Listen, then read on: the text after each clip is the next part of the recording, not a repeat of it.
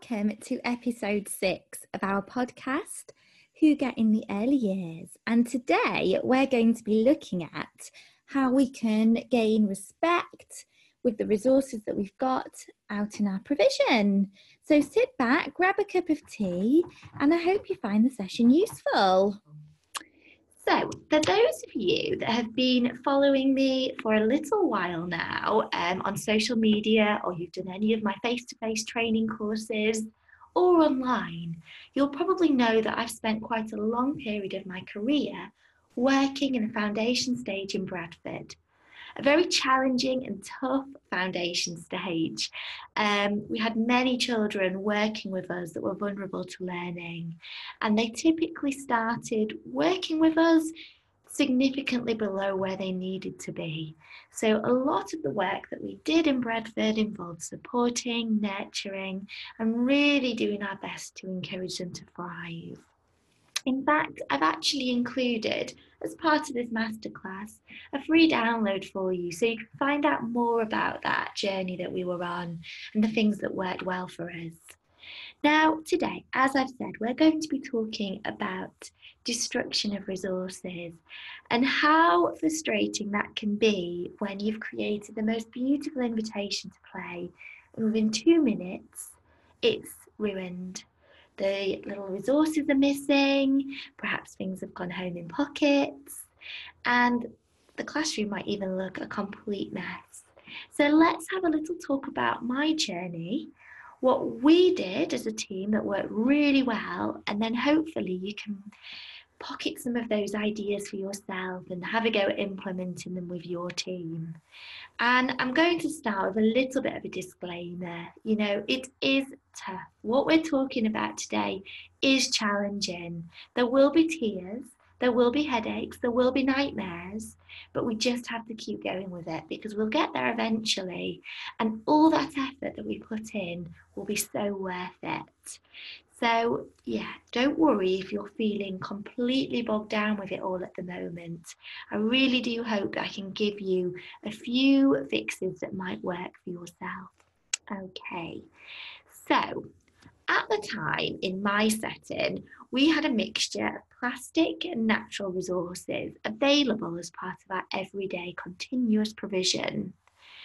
And when I was working day to day in the setting, I'd find that resources would end up getting mixed up, transported around the room, and left where they'd been transported.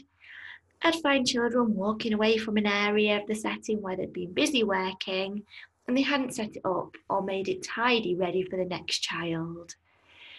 I often found that the children that were using the plastic type resources would just pick them up and drop them on the floor with very little thought about the consequences of, oh, what happens if I break them?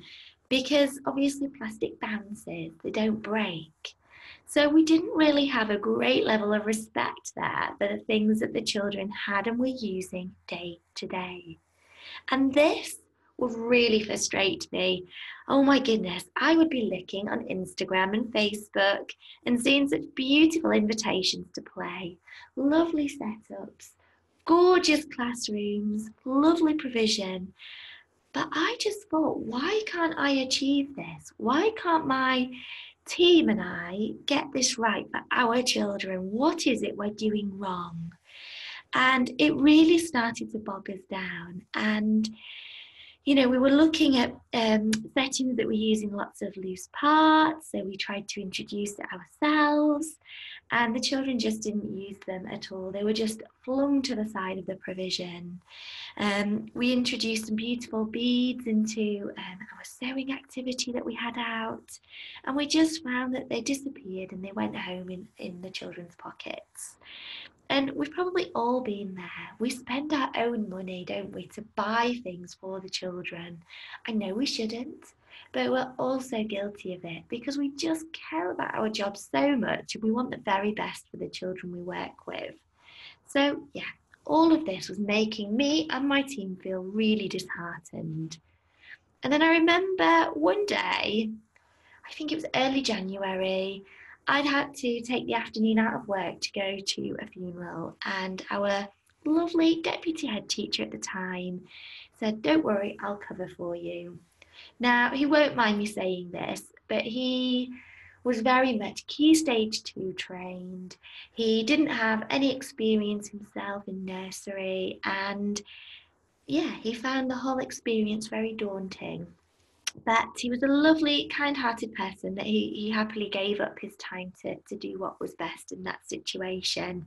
So off he came to my nursery class to spend the afternoon with my lovely children. And at the end of the afternoon, I received this picture sent to my um, email address, and it just came with the caption, Oh my goodness, nursery can't tidy up, can they? And at the time, I had a good giggle about it, but then thinking about it a little bit later on, I thought, no, they really, they really do need some support. And what we're putting into place at this moment in time just isn't working. And it's stopping us from having that high level of engagement that we're striving towards for the children. We know that that's when the high quality learning happens. And when we've got that high level of engagement, our interactions as adults can really challenge and move learning on. And although we were great at interacting, we needed to focus more on our environment. After all, if we're looking at the Reggio approach to early education, we can see through this approach that the environment is the third teacher and it's so crucial to get it right so that it can support the learning that's going on. So, as a team, we had a little get together and we decided to make this our priority for at least the um, the rest of the year. So we're in January. So this is what we did. So we talked about how we currently felt about it. We recorded down our feelings as adults about how we um, felt disheartened, dissatisfied, etc. And then we decided to have a little uh, think about what we wanted to happen. What was our vision? What would the environment look like when the levels of engagement here were high? when the children were respecting and caring for the resources, what kind of opportunities to play and explore would we be setting up within our provision because we could trust the children. So we added all these onto a physical vision board, which was basically um, an A1 size piece of card with cut out pictures. We all contributed to this as a whole team. And whenever you do any of my training, you'll know that I talk lots about having vision and everybody in the team having ownership of it. So this is what we did. We all worked on it. We all contributed ideas. And as we were, as we were working on it, we could talk about it as well and what we wanted. So we put that in place.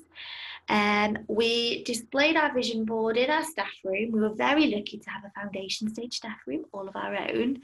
Um, but if you haven't got this, I just suggest you put it in a central place.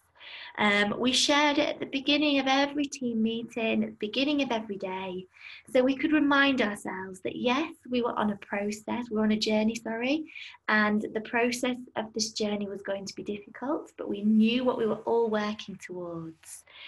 So we had that in place. And then from that, we thought about our action plan. We thought about what strategies, what steps we could physically put into place to make that vision um, become true. And we were also able to link that through to accountability as well, so that we were able to assign staff and teams to different action points that could then be fed back together. So we had our vision board and we had our action plan.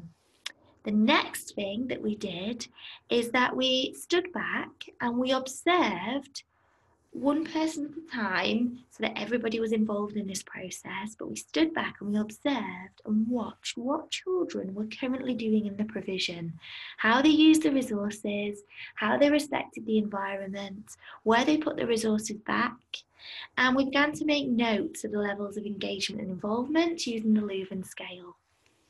During this time, we also recorded in just a small pocket-sized notepad any time that a child came up to us and asked us a question. And this was a really interesting exercise because it showed us how we set up our environment for independence as well. So, for instance, if we were having children asking us, where is the sellotape? Can I do this? Can you help me find my coat? That's showing us that we've got a lot of work to do in helping the children have that ownership of the environment and that responsibility for where things are. And maybe we need to organise the environment more effectively so that children can find what it is they need. So we we did all of that, thinking very carefully about the environment and thinking, well, you know, if things are not working for the children, it's not the children that we need to change necessarily, but it's the environment that we need to adapt. And I love this quote here. We actually had it on our vision board. So when a flower doesn't bloom, you fix the environment in which it grows, not the flower. And I love that. We, we, we had that as sort of the, the focal point on our vision board, just to remind us really of what we were doing. So we had done our vision board, we popped together an action plan, and we'd started working on our action plan. And the first part of that was to establish our starting point, which we collected through our observations and the questions that children asked. Um, so through the analysis of that, it told us about our current setup. And then after that, once we had a picture of where we were at, with everybody contributing to it, I popped my team into smaller groups, pairs, uh, groups of three, um, and we talked about how each of the different mini groups would have their own focus for research. Um, it could be how can we encourage children to tidy up? It could be how do we get children to respect loose parts? What are the benefits of natural materials? All that kind of thing. So each of the mini teams had a question. I call it a practitioner research question because I'm very much inspired by Reggio. Um, and this is an approach that they use. We then, in our staff room, we created a big well, we didn't create it, it was there. We had a big whiteboard, and in the centre of the whiteboard, we, we kind of spoke about our whole vision that we were looking at, which was respect of resources. And then we divided the board up into our different sections that the team were looking at. And during our staff meeting time, during um, particular times in the day when there were opportunities to do this, the mini teams would go off and they would start researching their the answers, hopefully, to their questions using things like books, blogs, social media posts, looking in early childhood magazines. We organised some visits to some settings that were doing this already very successfully. And we also attended training events so that we could network and talk to colleagues about it as well. And every time we found something new out or we expanded on our knowledge, expanded, extended, extended. Um, we added this to the whiteboard so that we were building up this bigger picture of what it was we needed to do and what we needed to support. And at this point, we hadn't made any changes to the environment and the resourcing. We were still very much in the inquiry stage and research point for, for ourselves. So we did all of this and then we made sure that we kept looking at that vision board and we started to implement a few different bits that we found out. So, some of the things that we found out was that we needed to think about ourselves as well and how we respected the resources. During a conversation that we had one of our, in one of our meetings, we realised that some of us were so guilty for being a little bit lazy. So, you know, those times when you're sweeping up the floor and you find a resource and you just pop it into the bin um, with the rest of the rubbish you've collected. Yeah, that's not helpful. Um, other times when you pick up a resource that you've seen dropped on the floor and you just pop it into the nearest container. Again, that's not helping our situation. So we as adults had to remind ourselves that the respect had to be there from us and we had to be leading on it within our environment and showing children how we promoted it. And this was important as well when it came to tidying up time. Now, I've worked with many different settings that organise tidying up time very differently. Um, you know, some settings they have a bell that they ring, others have music that they play when it's tidy time. Um, but for us, we started to realise that our children um, maybe because of the language and the understanding levels that they had, didn't actually know what we meant when we said it's tidying up time. It just didn't mean anything to them. Um, so we had to start unpicking this. We had to talk to them about how we needed to get our classroom set back up looking beautiful, ready for the next group of children to learn there. And when we spent time talking to the children about this, um, they began to understand then what we meant. And we actually didn't call it tidying up time then. We just talked about it as being organising our resources. Let's get the classroom organised, ready for the afternoon. Let's get the classroom sorted out, looking beautiful again, ready for our next day here. So we changed our terminology. We also found as adults um, that when it came to this time of day, the adults were often picking things up off the floor, popping things away into containers on the shelf. And when we as adults are doing this, it's actually giving the message to the children oh, it doesn't really matter if I don't tidy up. If I keep playing, that's fine because Mrs. Lawson is going to tidy up for me. Um, you know, I don't need to do it. So instead, we changed our whole approach to this. And as adults, we stood back and we said, right, during this time, we're not going to be touching and moving resources and toys. The children are going to be doing that. And actually, we're going to use this time of day as a valuable teaching opportunity. So, for instance, um, in our water area, we had jugs of different sizes. We had um, space on the shelf for five jugs. So if there were you know, some jugs missing, we would use this as a time to talk to the children about, oh, which of the jugs do you think are not there? Um, and bringing in the maths elements. Um, we talked about um, how we could sort and classify and find things that were all the same at tidy time. So we really tried to use this time of day as much as we could for, for teaching and supporting children so that it didn't become a wasted time. Gosh, I've worked in with settings that start tidying up time 45 minutes before the end of the day or before they need to sit down and, and have their end of day routine. And if we do this, this is taking away such valuable learning time. And also, um, children become um, sort of disfocused and not on task. So, if we're doing this for a long period of time, we're going to see levels of engagement um, start to dip. We're going to see those behavioural issues come in.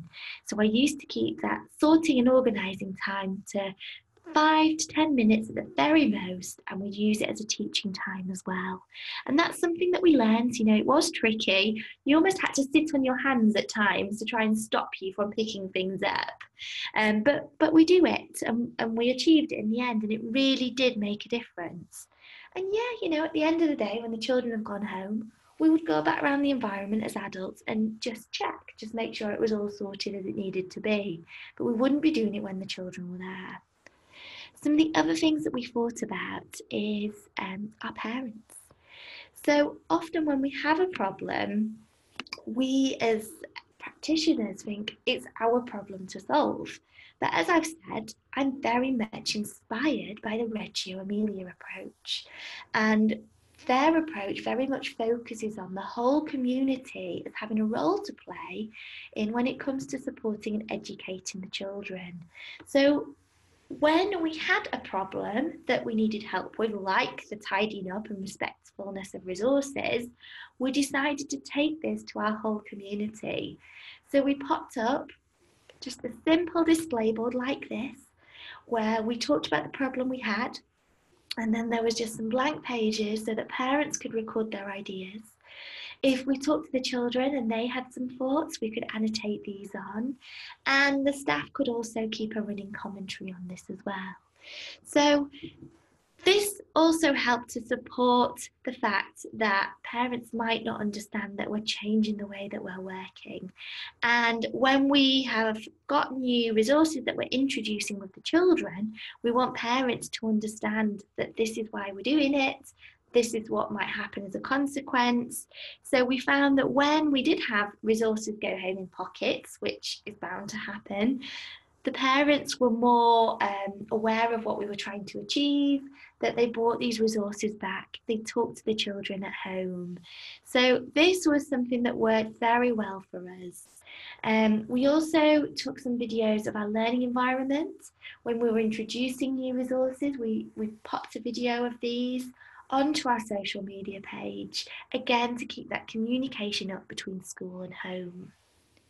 Now, part of my team had decided that um, they wanted to look into loose parts more because we tried to introduce it and it just wasn't successful. So part of my team had looked into loose parts and, and considered the best way that we could introduce this to young children. And through our research and through trying it, we realised that we can't just introduce loose parts overnight. It has to be a very slow and a very gradual process. And we tried to introduce ceramic tea sets as one of the first things that we popped into our provision. And we became so heartbroken with the number of breakages that we were so tempted to just give up. But, you know, after a bit of a get together at the end of the day, cups of tea, chocolate digestive biscuits, tissues to wipe up the tears, we, we managed to, you know, keep focused, keep thinking, no, we need to we need to progress with this. But actually the way we do it and the way we manage it needs to change. So we thought right let's introduce some loose parts and real resources that are, that are beautiful but they're not going to break so easily so we found in a charity shop some gorgeous brass jugs that we wanted to introduce into our water area so this was what we did and we thought they're quite robust so they're not going to break and they're a great starting point when you're in that transitional phase between your plastic robust resources and your more delicate and dainty things. Um, so we would introduce things very slowly. Yes, things would break along the way, but we did try and use things that were wooden, things that were brass, things that were natural, like bark, um, to begin with. And then when the time was right, we, we introduced things like the little ceramic teacups and vases to our areas. And if things did break, we would get together as a group of children and we would talk about it, talk about why it might have happened. And we wouldn't replace these straight away we needed the children to understand that we didn't have an endless supply of resources.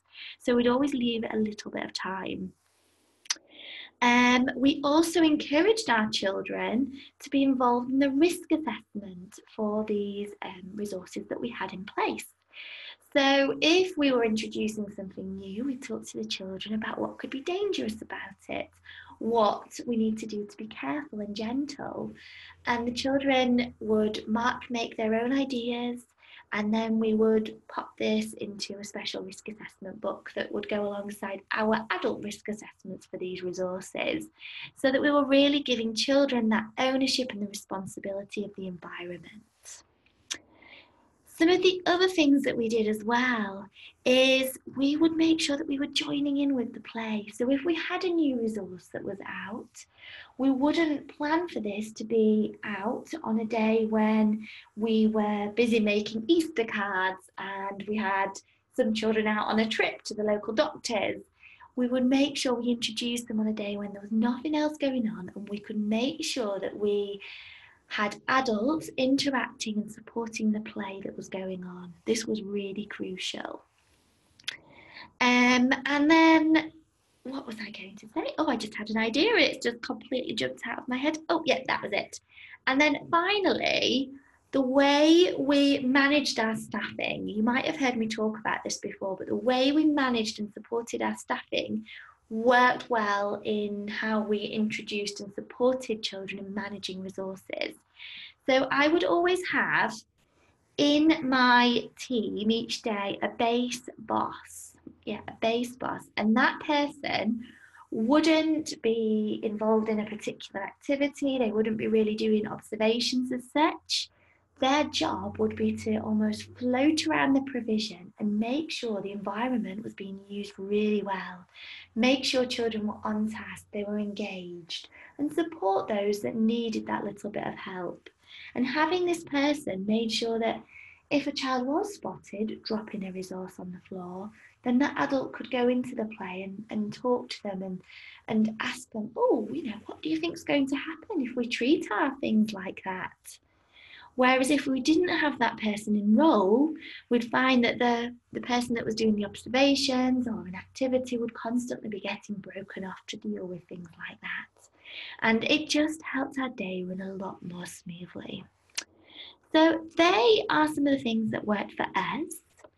So we introduced them very slowly. We got the parents involved. We made sure that we didn't just replace all our plastic resources straight away with beautiful, delicate things.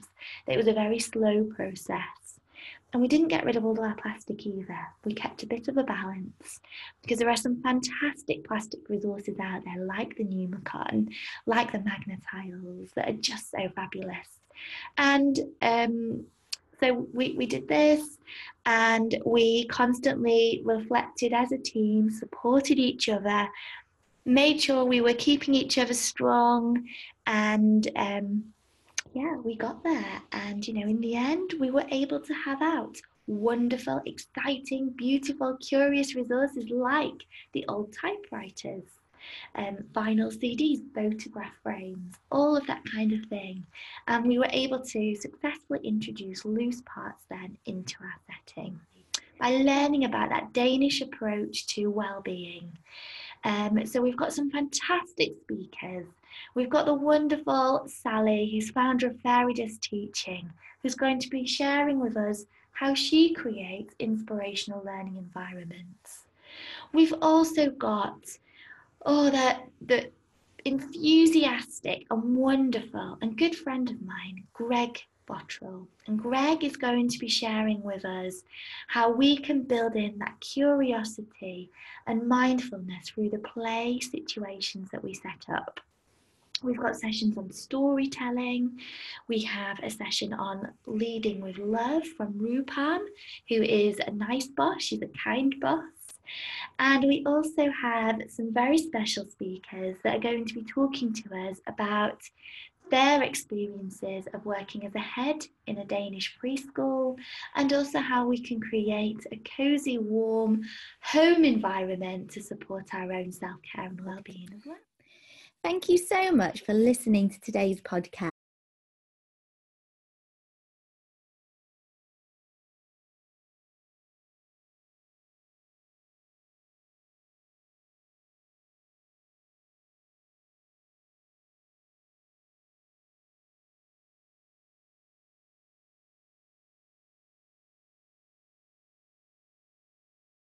Bye.